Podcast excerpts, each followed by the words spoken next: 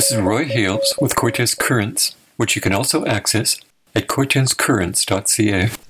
The high cost of housing is one of the most visible symptoms. Close to a third of the households on Cortes Island and a quarter of those on Quadra pay more than they can afford for rent or mortgages. The most visible segment of Campbell River's house challenged population are the 130 people who do not own or rent a home, but according to 2021 census data, another 3,450 are, quote, spending 30% or more of income on shelter costs, unquote. According to Stats Canada, the nation's median hourly wage was 36 cents lower in 2021. But costs are rising. The average family of four is expected to pay $1,000 more for groceries this year. In a recent Angus Reid poll, 45% of the respondents said they're worse off this year than at the same time last year. The Strathcona Regional District is applying for a $150,000 Union of BC Municipalities grant to develop a plan for reducing poverty throughout the district. Mayor Julie Colborne of Zeballos brought the motion forward at the board's Wednesday, February 8th meeting, and it was seconded by Mark Vonesch, director of Cortes Island.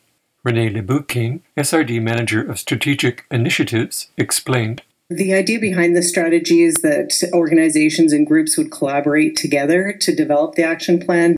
Some organizations would take on certain pieces of the action plan and some would take on others. So collectively, there would be buy in and commitment from communities to implement.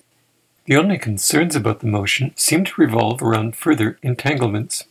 Gerald Whalley, Regional Director of Area A, asked Will there be any future costs to the electoral area and the municipalities to support this program? I think that would depend on the outcome of the plan and what it looked like. There is funding for implementation for phase two of this particular program.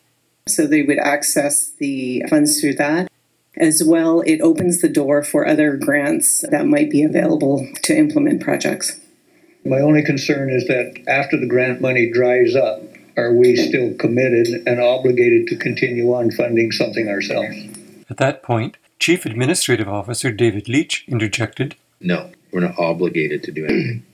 Campbell River Director Ron Kerr wanted to make sure once the plan is developed, any future grant applications would still come back to the board.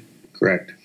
The motion to apply for a $150,000 grant to develop a plan for reducing poverty in the SRD passed with no opposing votes. This is Roy Hales with Cortes Currents. Goodbye.